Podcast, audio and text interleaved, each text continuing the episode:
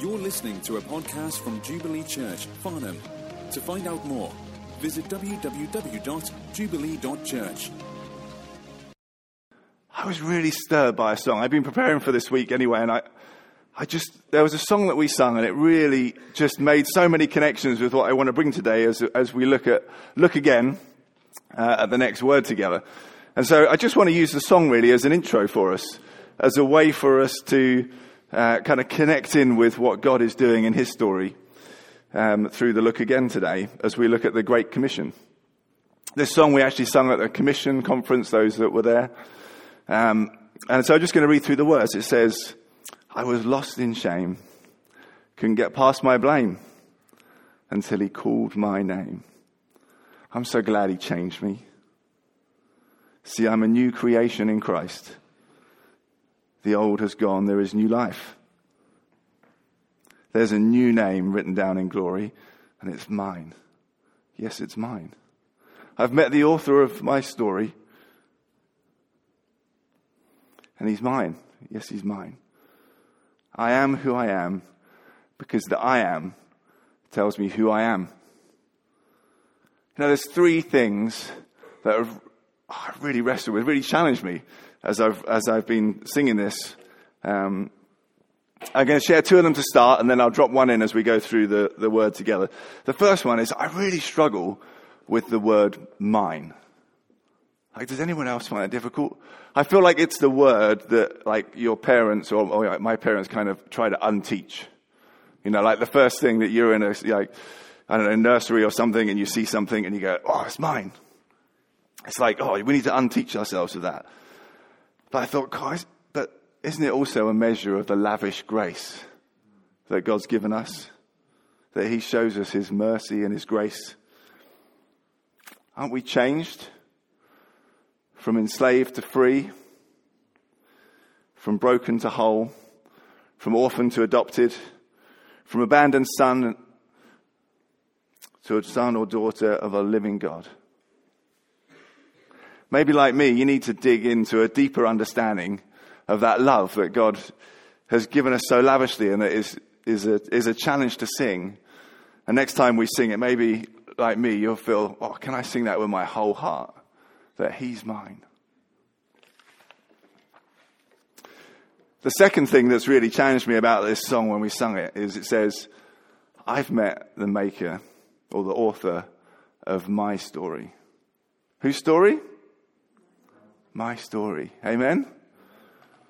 Isn't it wonderful? That's how we start off, isn't it? God reaches in and He meets us where we're at. He connects with us personally. He shapes us. He creates a personal story through his work through us.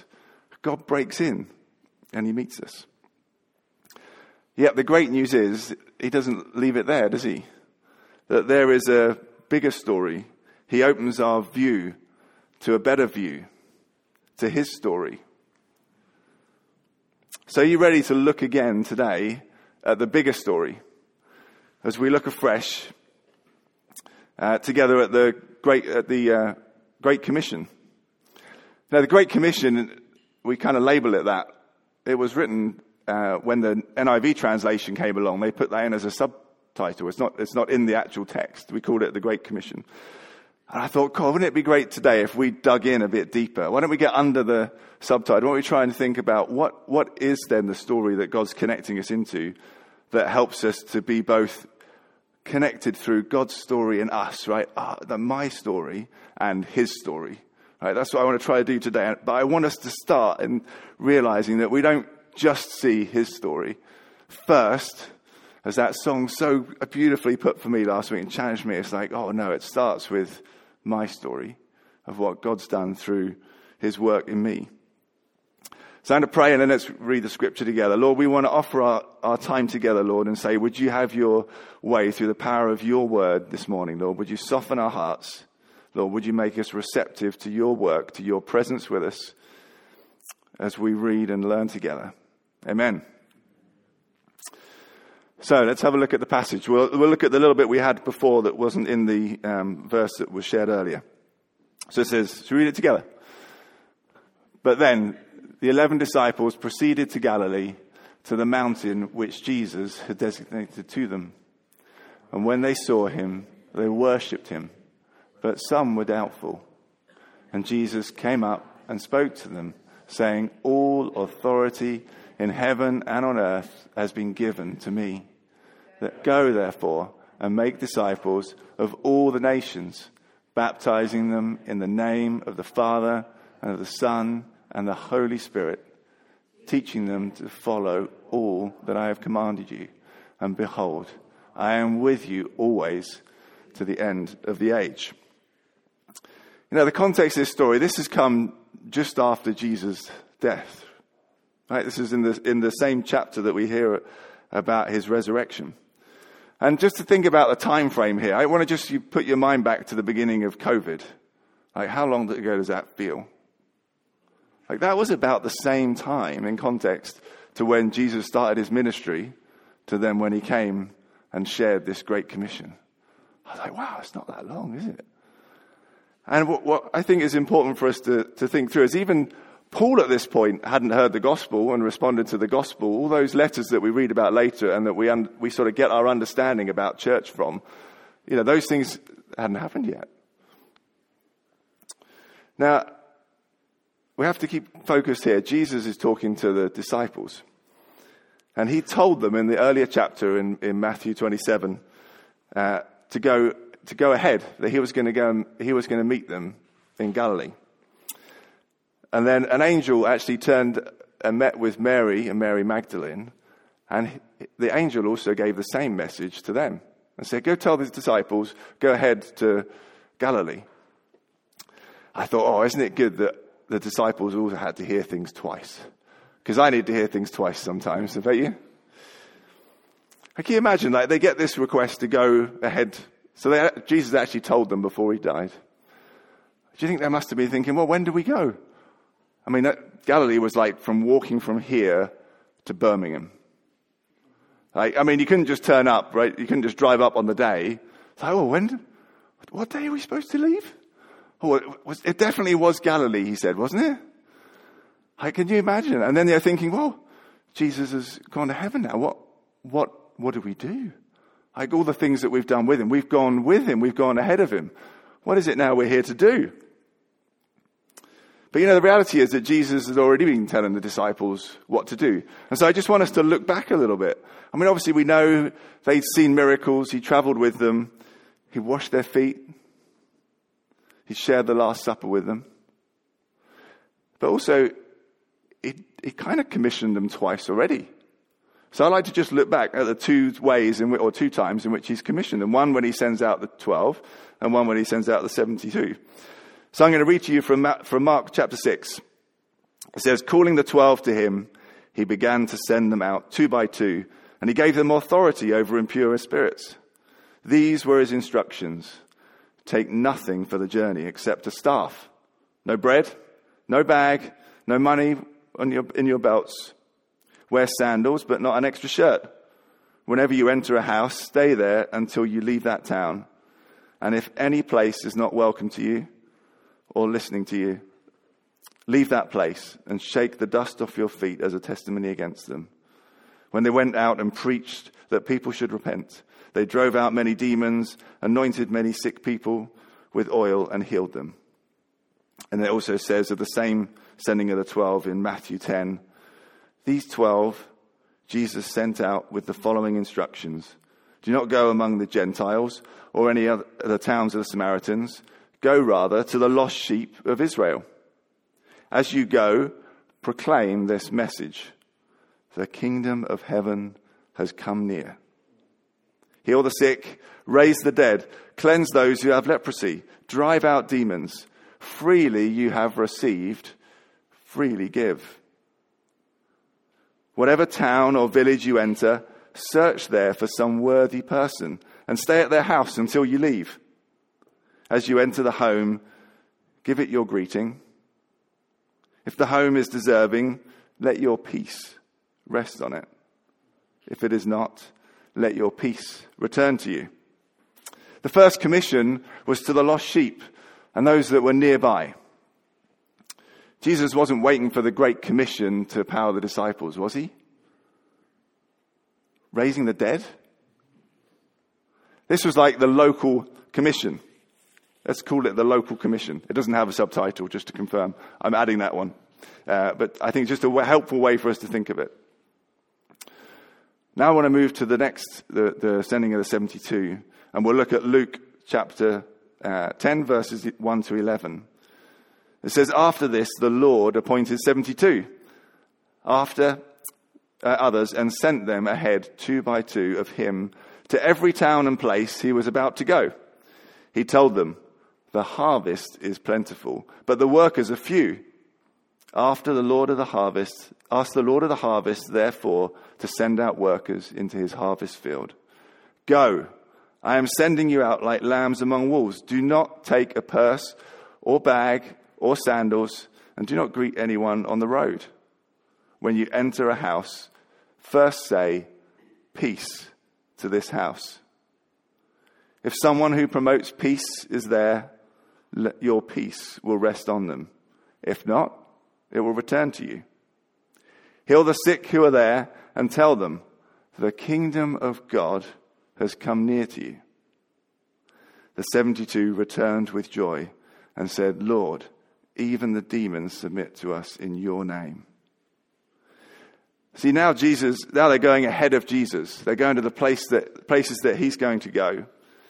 And he's asking them to pray for more workers. He's saying, You're not even enough. I need more. Go seek workers that can work with you.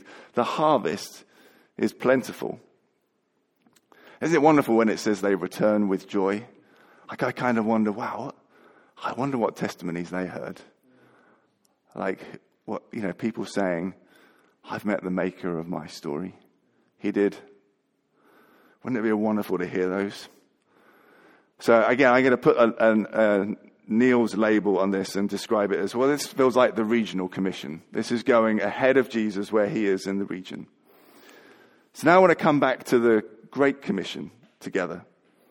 See, Jesus wasn't changing the plan. He was returning to continue his story of the gospel, his big story. The third commission was like a continuation, an expansion. First, the lost sheep, then the local region, and now everywhere. No one was excluded. Go to all nations. Go to all. Can you imagine? I mean, the Great Commission feels a little bit like an undersell. How would you have felt? All nations. So great that 2,000 years later, we're still on the same commission. But it's more than Jubilee's commission, isn't it? It's more than Commission's commission, our sphere of churches. It's more than an evangelical commission or an angelical, well, I'm getting my uh, denominations muddled up. Methodist, uh, you know, Catholic commission. It's a commission that unites us, isn't it? It's a commission that God is, is empowering us on. Does anyone feel like they need a bigger vision? But one that's also personal. So as we look again, I want to pull three points out today. Uh, ways that we might be able to live out this great commission together. Are you ready? So first one is one we've, we've talked about before, haven't we, as a church, the, the concept of, of confident humility. I think this fits really well here for us as we look at the Great Commission. You know, doesn't it start with the confidence that I've met the maker of my story? Isn't that the confidence that we are in, that we know what God has done? The servant king reaching in. And we have a powerful testimony that is the confidence that we step forward in. I love it when it says, Surely the kingdom of God has come near you. Isn't that great? It's like, reminds me of your kingdom come on earth as in heaven through our hands and feet. Amen? And in whose authority? All authority on heaven and earth was given to Jesus, of which he, he gives us this commission. We should also have confidence that the harvest is plentiful. There's plenty to reach. And that if someone who promotes peace is there, as it says, your peace will rest on them. If not, will return to you. Have confidence that God will lead us to those that have uh, a receptive heart to respond to the gospel. So confident, but also then we need to be humble. You know, with a message of power, of gospel, with a message of the righteousness that's been granted to us by grace. Isn't there a risk that we could communicate a superiority? Then we have to be careful that even in our local church, we think we have a better commission. It's much bigger, isn't it? To all nations, go. Some are called to a country, some may be called to a people group, some to a school, some to a, people in your workplace, the people that you meet at the school gate. Isn't it humbling to be part of a much bigger story? In Mark 6 8, it says, Take nothing for the journey except a staff. No bread, no bag, no money in your belts. I thought, God, this isn't, isn't that a challenge? Isn't it so often that we think, oh, we need to take something? If we go and reach and bring the word to others, that we have to take something. And yet the example here is actually the disciples going and being dependent on others. Oh, could I stay at your house? That's a very different perspective, isn't it? But, uh, you know, it really challenged me. Isn't it then the message that we hear in the first two commissionings, if we call them that, is to be present with others and to go where they are. Maybe not projecting our culture, the things we carry, the possessions we have, but in revealing God's presence as we go. Meeting with people in the same way Jesus does. If you, I, I just encourage you, if you feel challenged by that, go look at this story with the woman in the well and what Jesus says first. In Matthew 10, also says, Whatever town or village you enter, search there for some worthy person and stay at their house until you leave. Now, I'm not suggesting uh, that out of today you have to go and uh, stay at people's houses indefinitely.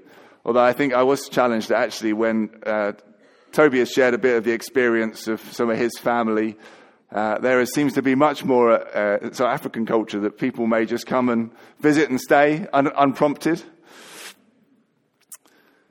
But doesn't it challenge in that sentence to search for some worthy person? I wonder what we think of when we come to bring, we feel we need to bring the gospel and we say, Who, Lord, who's worthy? Ooh, what does it mean there? How do we be careful not to put our lens on that? I think the challenge here is that worthy is really someone who responds to the message of the gospel. Is there an openness? Is there a, a um, a seeking that they bring. It's dependent on where the other person is, isn't it, when we bring the gospel, rather than our super skills. Isn't that relieving, releasing? If someone there is a, who promotes peace, your peace will rest on them. So we need to be confident and we need to be humble. The next theme is it's also for change. Isn't it? Is that what the gospel brings? And we want the gospel to bring conversion for people's eyes to see the love of God and what he has done for them. For them to meet him, to be repentant, and to seek baptism. Isn't it exciting when someone shares their testimony about their journey, their personal journey to meeting, meeting God and him breaking in? And we should expect that, shouldn't we? When we bring the gospel, the gospel has the power to change lives. But I think the for change here is more than for the person that may receive the gospel for the first time. You know, Jesus was coming back to give the Great Commission, even though he'd already given them two commissions and they'd already been out casting out demons, raising people from the dead. And yet Jesus was still teaching them. So, this is the third point that I was challenged by from the song last week. There's a line that says, I'm so glad he changed me. And I sing that. And then I, when I was singing it, I was thinking, oh, Lord, but you're still changing me, aren't you? I still need you to keep changing me. And isn't that the beauty of the gospel? That there is salvation when we receive and acknowledge Jesus is King over our lives. But then there is also a work of His grace in carrying us forward to be more like Him. And the song that, we that we sung last week is called New Name Written Down in Glory. It's deeper. If, if you go further in Luke 10, that um, gives the first commission, if you like, it goes on to say, Rejoice that your names are written in heaven. But I think this, this title of this song is getting at something deeper. Not just that our names are written down in heaven, but that there is a new name. That God is calling us to grow in a new identity. And I encourage you, another scripture to write down if you want to press in this week, Revelation 2.17. Just dig in and see what God is doing in calling us in a new name. So it's a reminder that we're not just changing in terms of those that bring the, we bring the gospel to, that may receive it for the first time, but God is changing us still. Amen? Okay, third point. It's also through the Trinity. You know, this is a really special passage when we see Jesus directly referring to the Trinity, baptizing in all three and yet one name. This was the power that was needed to reach the nations, that took it from a regional uh, reaching out with the gospel to of all nations. As it says in Acts 1 8, but you will receive power when the Holy Spirit comes on you, and you will be my witness in Jerusalem and in Judea and Samaria and to the ends of the earth. It was the power to reach the nations. Three in one. You know, there isn't a secret formula for us to live out of the commission. But there are many expressions, aren't there? Amen? But we must go with a confident humility, seeking those who promote peace. We must be prepared to continue to change as followers of Jesus, whilst also expecting that Jesus is going to change others. And we must remember that we're sent in one name Father, Son, and Holy Spirit. I've got one last story that I want to share with you. Um, this actually happened in, in work this week. Um, on Friday, uh, our, our, I work in our sort of technology area of our company, and we all meet together once a month. And we, there's this kind of diversity, inclusion, and equity theme that provide. Uh, this week was providing a meeting focused on invisible disabilities. And there's about 70 people invited, about half people were there. Most people were on the phone, few in a meeting room. And uh, you know, just sharing that for, for disabilities, like 70 or 80% are invisible. You know, we might see those people, you know, and, and be aware of those where there's a, you know, it's, it's visible. And there were two people that shared their, their story. There are people that work in the team with me. We, this team, we kind of work in the same kind of, you know, we work with the same things, but we don't actually work together. We all work with like different, different uh, projects. So, it, you know, it's a funny relationship. We kind of know each other but don't know each other. And yet, two people shared their story. One person shared about a stroke he'd had seven years ago, losing half his vision, and just the, the impact that had on him. I mean, obviously, practically, but emotionally, and like even he got back a lot of his sight now, but still, eight years on, he still he was still processing it. It's quite emotional what he shared. Another lady, oh, just a, a lovely lady. She's probably like mid 20s, really young um, for me. Um, and uh, she, she was at university in her first year and she had a, she had a fit for eight minutes in a car. Everyone was with a, with a uh, sort of boyfriend at the time. And just the, what, what is this? What, just not knowing, you know, straight into hospital, obviously, then lots of tests. Went into her second year of university, kept having fits during the second year of university, still trying to get you know diagnosis and stability, and then um, was diagnosed with epilepsy. and now, you know, she was obviously working for us at the, um, the company I'm at and, and been sort of clear of a, of a fit for three years, but still, those things she was dealing with, the anxiety. Like, oh, what, what happens if, oh, can I talk about this in, the, in, the, in my workplace? I, as, as they opened up and shared their testimonies, then other people would put their hand up. You could like put your hand up in the meeting. Someone else would come on and say, "Oh, thank you for sharing that." You know, I've, I mean, you know, this guy was in his 50s. Said, "I've suffered with epilepsy. I've never been in a place where I felt I could share that. Like, what a release you've given me." He said, I, "I feel like I probably haven't really processed it myself. You've helped me to process it." You know, he said, I'm going to have to take, as soon as I get off this call, I'm going to go find my wife. I'm going to give her a hug. Then another person came forward who'd had a, a spina bifida that was a mild form, and so people, he didn't think, you know, people don't often know, but it was impacting him. Other people sharing about color blindness, like something he said, it might seem so simple, but I'm sitting in a meeting, I look at a graph and I say, I don't know what you're telling me. I can't see it. And people just open up. You know, I've never been in a work meeting where there have been so many people crying. I didn't, I mean, and these people we don't really work together a lot. Such a release that people felt being heard, being seen, being understood, an empathy, seeking of healing. God, I want to be more considerate of those that may having invisible disabilities, don't you? There was one another story. Have I got time? I haven't got time. I have to come, you have to come back. There's another one that's really good.